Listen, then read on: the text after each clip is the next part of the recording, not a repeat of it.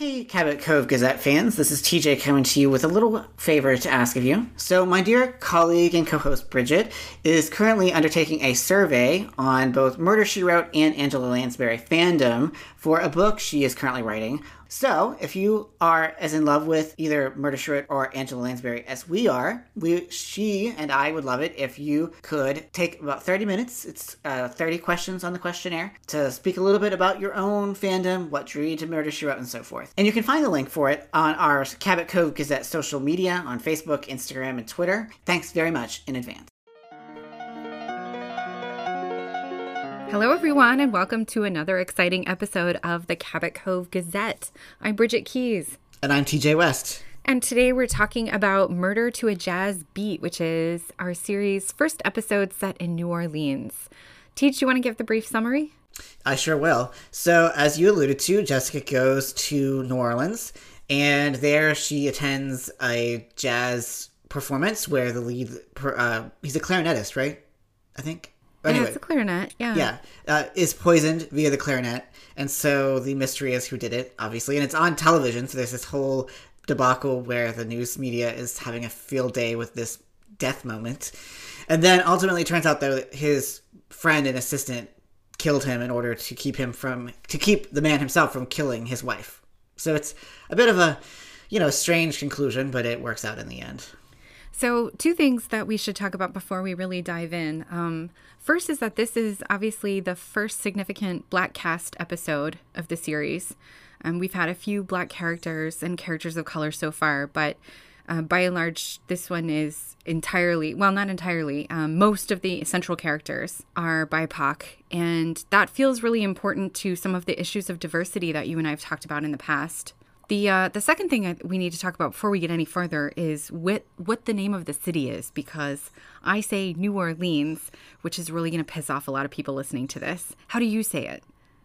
Generally speaking, I say New Orleans. New Orleans. Yeah. New Orleans. Yeah, and uh, neither I mean, of really us like say Nolans, so that's Nolans, just not going right. to happen. Yeah. Right. Well, I mean, neither of us are locals, so.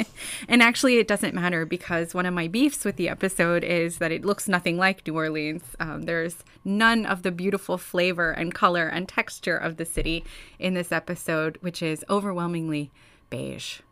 Right. It is a particular, as you say, I think the aesthetics of the episode are very bland, considering that, like, you know, New Orleans is a city well known for its color and its festivity and it's kind of yes. like, you know, joie de vivre. I just didn't get. I, agree with you. Well, I think I liked the episode more than you did. I did feel that it was lacking any kind of specificity that would say, "Hey, this is New Orleans." It's yeah. kind of like Seattle, where it's just like, okay, this is just a port city. Like, there's not a lot to suggest. This do you know what they shot that one in Seattle? Did you know that? I didn't I did know, that know at the time.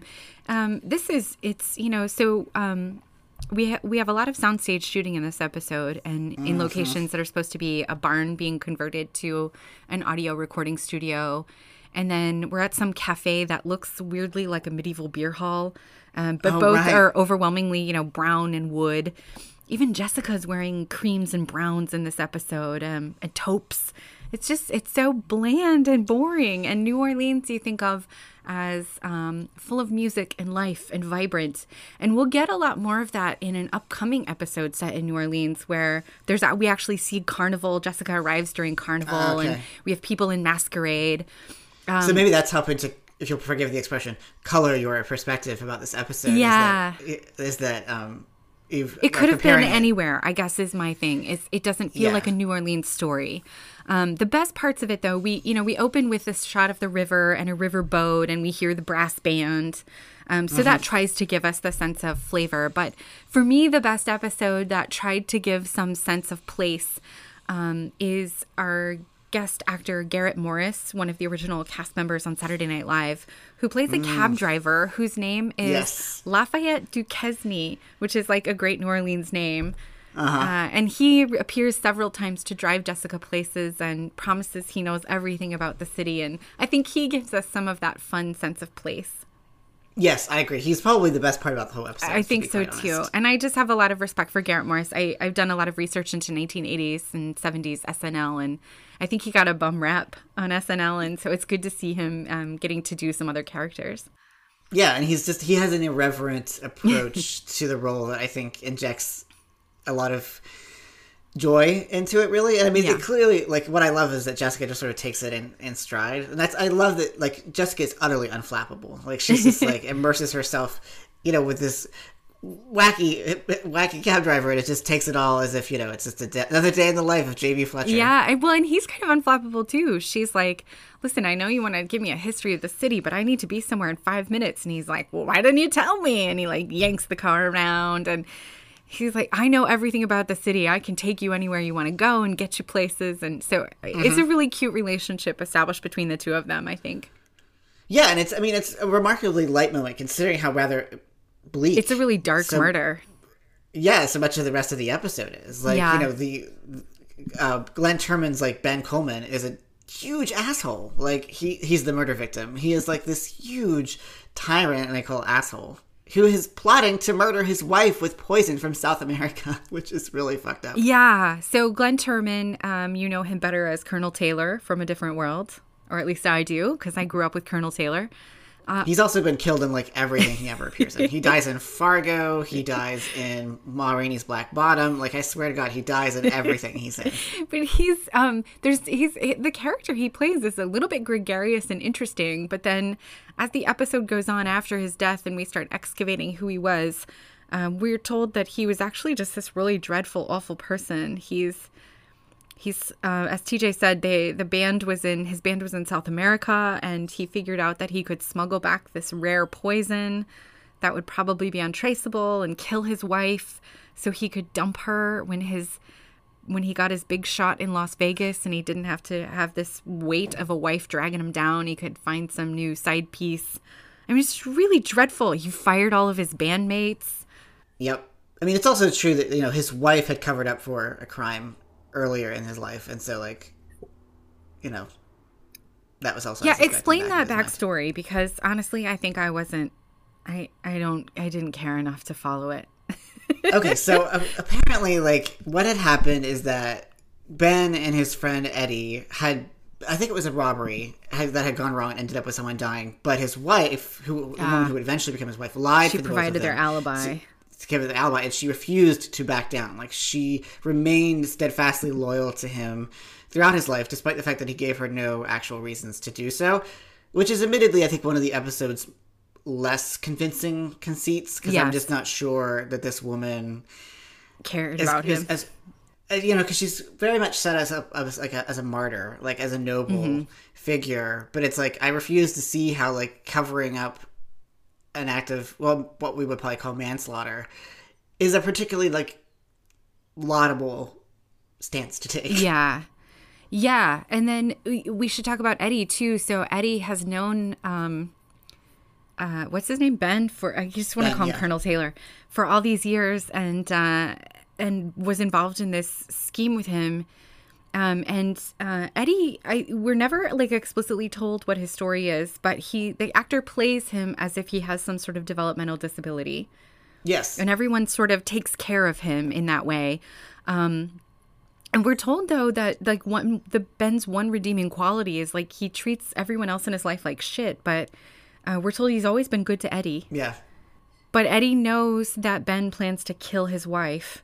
And so Eddie ultimately takes the poison and uses it on Ben first right. to protect the wife, which is, I mean, all murders considered kind of sweet, I guess. Yes. And I mean, so, you know, that's one of the things that I found at least. I mean, because I know that we had very different responses to the episode. Like in the pregame, Bridget was like, I just think it's boring. That's all. Yeah. So I enjoyed it because largely because I think of the conclusion that Eddie did this mm. act to save, you know, the woman he was i mean the, the subtext is that he is in love with her and that's why he was willing yeah. to protect her and then she in yeah. return is willing to protect him so in the final she protects him she helps hide evidence and misdirect the police and it seems like she has a very sort of motherly or sisterly um, deep deep affection for him as well right and that she at least is willing to you know to once again put her own credibility on the line for someone who committed an act of you know taking another life yeah, I will say, teach. You know, I'm knocking on the episode, but I've always really liked the ending.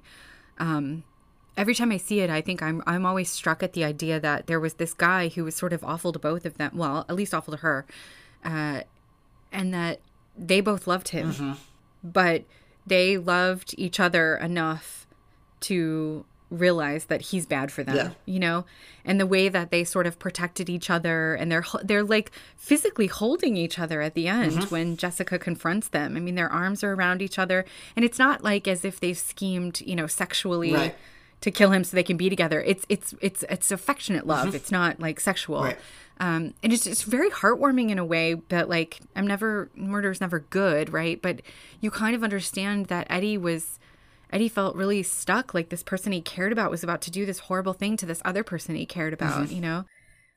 Yeah, and I mean, as with the episode Lovers and Other Killers, like, I, I, I kind of really love the episodes of Murder She Wrote that don't give us the Jessica laugh at the end, that don't give us the sort of, as we've talked about before, that re- that restoration of good order and that sense that mm. the future will be optimistic. I actually think the show is at its best whenever it does the opposite or when it gives us more reason to be a little less sanguine about the future that we have these moments where we don't have the murderers like carted off or, or admitting you know at a, at a, melodramatic moment of what they've done but instead have to sort of confront the ugliness of human reality yeah. like i think those are the moments when murder she really shines and it's mm. usually in the hmm. conclusions i mean i'm sure i'm probably alone in that because i'm sure a lot of people like the jessica laugh which i do too but i just think that these moments show just how complex the show can be and how much it's gesturing toward the complexity of human emotions and you know yes. the human condition. And and the realities of grief that i think you know we've talked about this in previous episodes that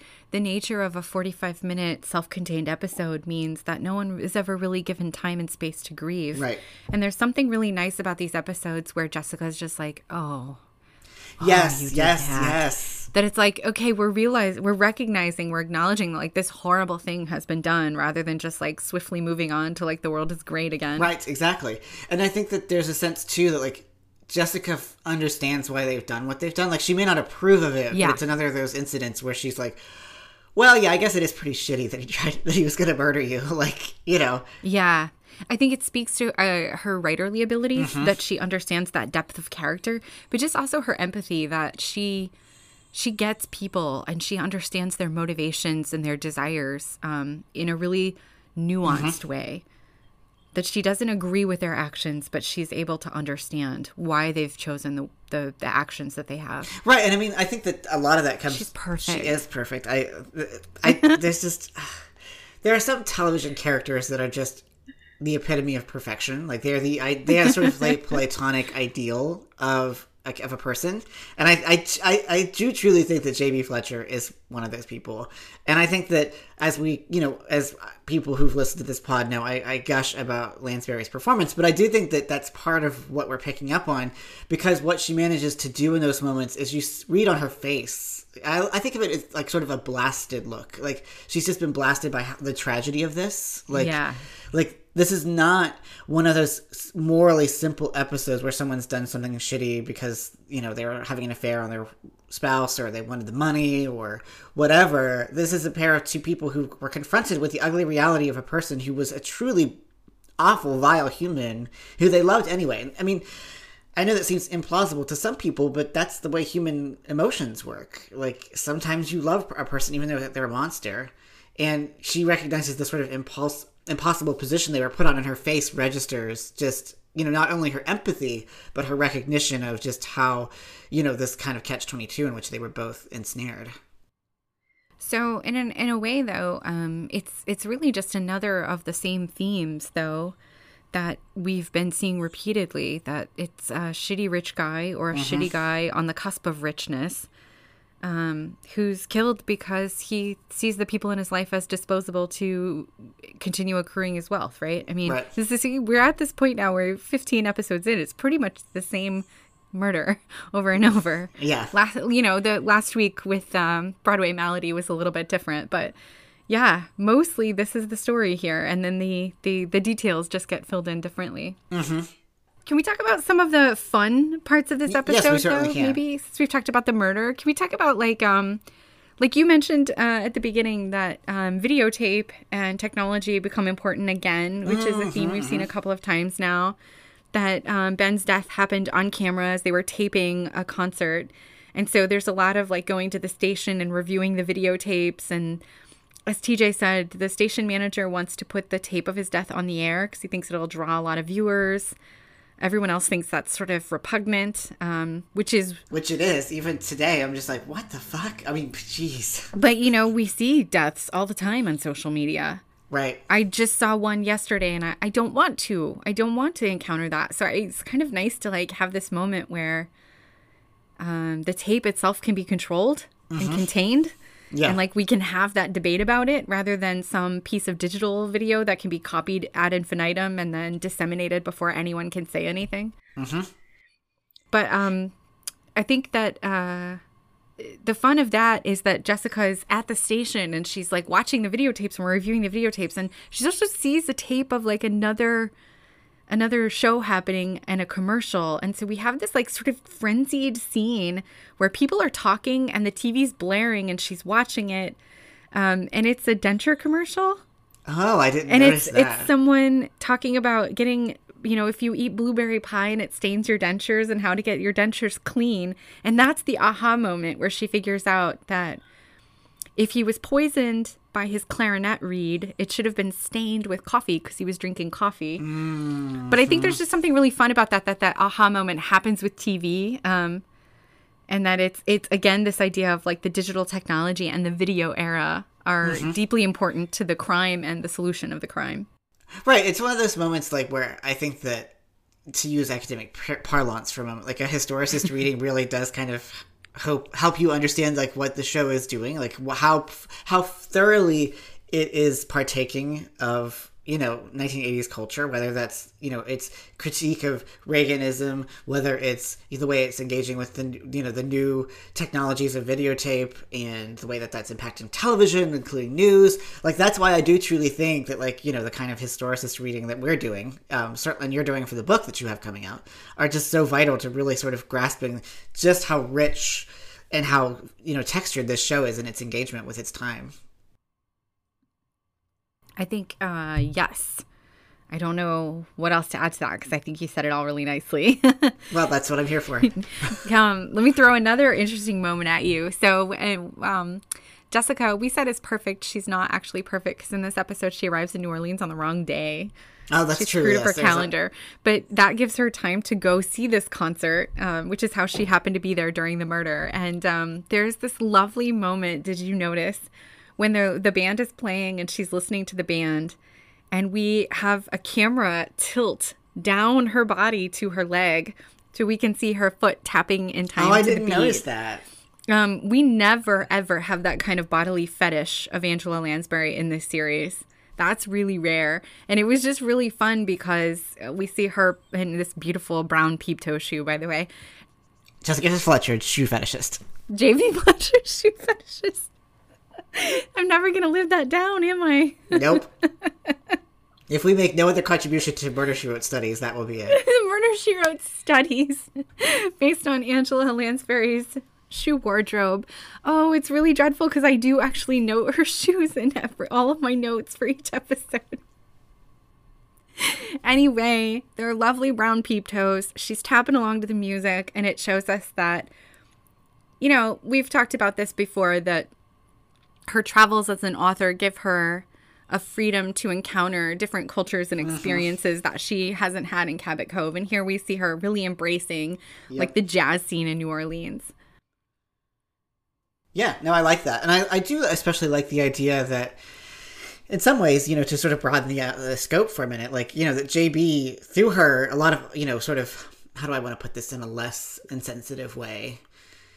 That as uh, to use your favorite expression, the, the Joe Popcorns of you know the network era. Oh, explain Joe Popcorn though, because people might not know that phrase. Okay, I, I was hoping you. It's not my phrase. I know, but you like to use it. So uh, Joe Popcorn is kind of like Joe the plumber, the everyday, you know, viewer that watches television not for the newest prestige drama, but just plugs in, to, you know, to watch whatever's on network or whatever newest. Like nowadays, it's like reality TV would be yeah, well, and the it, you know it, it comes from film, and the idea is like someone who goes to the theater to eat popcorn and be have a pleasurable experience rather right. than to be a cinephile watching like intellectually some art film. Exactly. And so I think that what you're getting at though is that Murder She provides the Joe popcorns and the Jane popcorns and the non-binary popcorns of the 80s the opportunity to encounter different parts of the US that they may not have encountered before. You know, because there are a lot of people mm. who can't afford to travel or who don't have the leisure time to travel. And so through them, because because Jessica Fletcher is so I don't want to say innocuous because that's not really what I mean, but because she's just so ultimately relatable to everyone, mm-hmm. like she is one of the most inoffensive characters in television that they can live vicariously through her to sort of encounter, as you say, these different parts of the country that they may not have seen before. You know, I never really thought of it that way, Teach. I thought of how it's pleasurable for us to watch all these different settings, but I'd never really thought of it as like it also enables the audience to go on journeys they might not actually be able to go on in their own lives. That's a really interesting point. I mean, I would say that, you know, at least for like a family like mine who didn't really travel a lot. I mean, they traveled somewhat, but not like not to New Orleans, for example, or to mm-hmm. Seattle, you know, or something like that. I think that, you know, certainly that would be part of the pleasure and, you know, watching Jessica get to encounter all these different parts of the world. I will make a little side note here that the last time TJ and I were in person together was in Seattle. That is true. Seems like a lifetime ago. And the before times. It was a lifetime ago. It was pre COVID. Before times, as we call them. I want to complain about some other stuff about this episode if you'll indulge me. I will um, always so indulge you. Ben is poisoned. He's in the middle of playing a solo and he falls down. And then everyone's shocked. And there's even a doctor in the audience, which seems weirdly coincidental. I don't know. Maybe there are a lot of doctors and there's always bound to be one in an audience, but he's the most useless doctor ever. So everybody sort of rushes Ben to check and see. And the guy, the doctor says, Oh, he's dead. That's it. That's just it. We later learn he had a heart attack. Nobody tried any CPR. Now, you have to understand, I'm on the heels of watching and just like that um, and reading all of the backlash about how a character in that dies of a heart attack and the person who's with him just sort of hugs him and is crying, right? And all the doctors of the world were like, my God, you have to do chest compressions. So it was very frustrating to me that Ben falls down and everyone's just like, whoop, guess he's dead. That's it. I'm trying not to laugh too much into the microphone. well, it's wait. I mean, didn't it bother you? Um, I, you know, I'm a very like credulous viewer. Like, I don't always like. I just sort of take things in stride, which you know doesn't say much for my work as a film scholar. You know, as a, and as a media scholar, like doesn't really say much about you know my yeah. level of engagement. There's just kind of things that kind of float uh, over my consciousness that don't really like arouse my He's not even dead yet. He like literally just fell down. well, they gotta keep they gotta keep things moving. Like they got forty five minutes to get this thing wrapped up. Like they don't have time to uh, you know they don't have time to to belabor his uh, his death agonies. And they're like, "Oh, Jessica Fletcher's in the audience. If we revive this guy, she's not going to have anything to do this week." Exactly. I think you know part of um, it, because he is Glynn Turman and he is very charismatic. He is very charismatic. We're kind of we see him being a jerk to the people in his life, but he's he's charismatic and he's fun and he's playing his he's clarinet and he's showing he has his showmanship. Mm-hmm. And then it's only after his death that we learn so much about like really the horrors of the kind of person he was. Mm-hmm. Um, we don't actually see any of that. Right it all gets told to us in exposition. And so for me, it's like, it's really hard to buy into how awful he was. Mm-hmm. And there, I think that's why I'm kind of ambivalent about this episode because yeah. I don't, I don't really care. No, I think that's a fair criticism. I think that you're right that a lot of this episode relies too much on being told instead of showing us. Yeah. And so that does tend to, and you know, that's sort of the cardinal rule of any kind of work, whether it's television or film or writing, like the old mantra to show, not tell. You know, it, telling is fine and acceptable, but it doesn't always make for very compelling viewing. And I think that's what you're picking up on.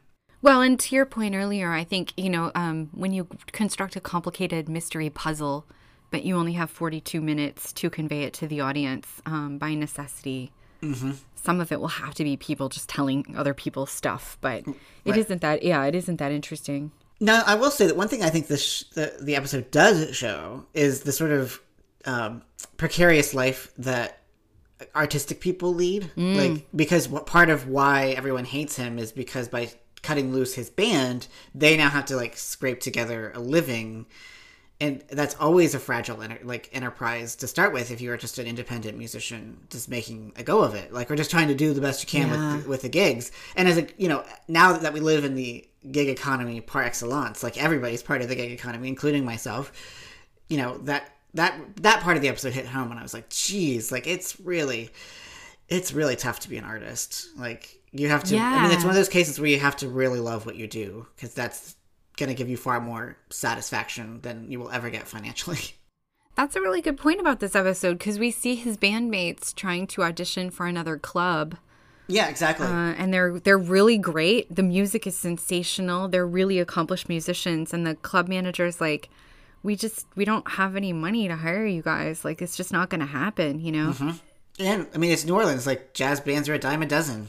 I mean, that's. Re- I mean, like I said, now obviously at the time that wouldn't have been quite as relevant because we weren't quite into the gig economy but now that we're like everybody just works by you know whether it's you could actually be an artist back in the 80s imagine that yes you know whether it's right whether it's doordash or uber or any of the other kind of you know or freelance writer like whatever you're doing like that's part of the reason i was like wow that is humbling and troubling i was thinking about how the idea was that Ben has um, gotten this sweet gig in Las Vegas and then he's mm-hmm. headed out there and that's why he's dumping people's because he's about to go make it big and that really reminded me of birds of a feather because the idea there was the comedian mm-hmm. got a had an opportunity to go to Vegas and yep. and just this idea of Vegas as the mecca for extreme talent in the 80s yep. um, and and I think a through line that we keep seeing with artistic types in this series is that when you have the opportunity to make it big, that seems to be a moment where people turn ugly. Yep. And they start dumping people in their lives who've helped them get there or something. Some some sense of um, selfishness and lust and greed really kicks in. Mm-hmm. Yeah, I mean, and you know, as any of us who have encountered people who did make it big can attest, like that is unfortunately true. That sometimes, uh, oftentimes, like when you finally get to the top, whether it's artistically or any level of your career, like you start to you, it really brings out the ugliness in you because that's what privilege does usually, of whatever kind, mm-hmm. is to you know, you lose some measure of your moral compass full stop. Like I don't know what like that's just you know I, I hate to say that it's but it's often uh, very often true. You know once you get to the top of the heap, like you can real act like a real monster because you are shielded from the consequences. Although in Ben's case, clearly he's not shielded. And when you say it like that, then Jessica is actually our example foil. Yep. That she, her art is writing and she has made it to the top. And we repeatedly see her using her power for good. Yeah. And helping other people, providing critiques, introducing people to people who might help their careers. Yeah, I like that actually. And I think that that's part of what makes Ben's own sort of like moral turpitude all that much more remarkable is that turpitude. I know. I'm sorry. I I apologize. Like our our listeners know that. Oh, know. I love it. Everyone I think everyone knows moral turpitude. I think that's common enough. Sure. Um, but I it's think it's a funny word. Yes. But I think that part of what makes that so striking is that as you rightly point out, it's so sharply juxtaposed to Jessica's own stardom. Like she's the example yeah. of what it's like and to be Lansbury herself. Yes, exactly. That these are the kinds of people, as I said, like was it last week, week before, that Grace is a really key part of Lansbury's star persona, but it's also a key part of of Jessica's Jessica of her mm-hmm. persona that she is willing to uh, and able to offer grace in a way that so many other people just do not or will not for whatever reason that they decide to act like assholes.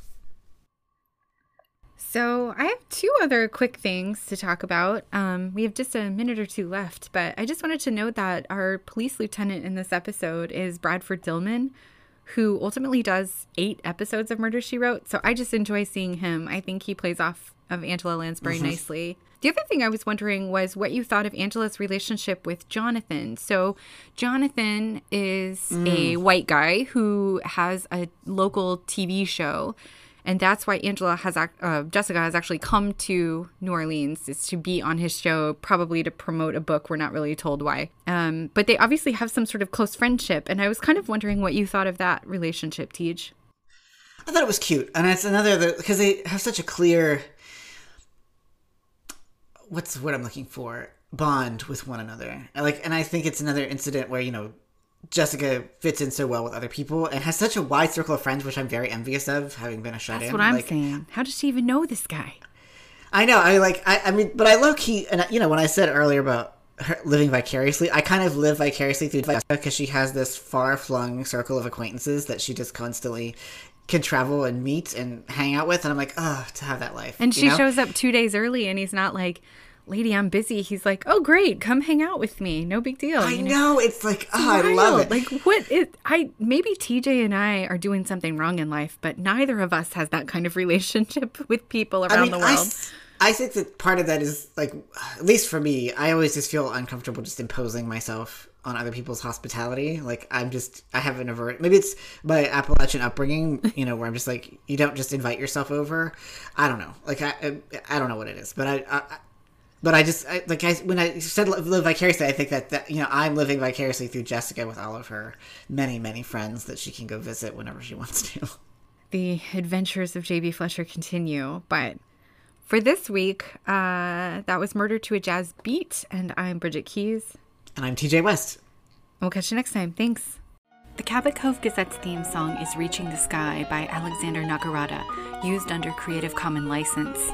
You can find us on social media we're Cabot Cove Gazette on Facebook and at Cove Gazette on Instagram and Twitter.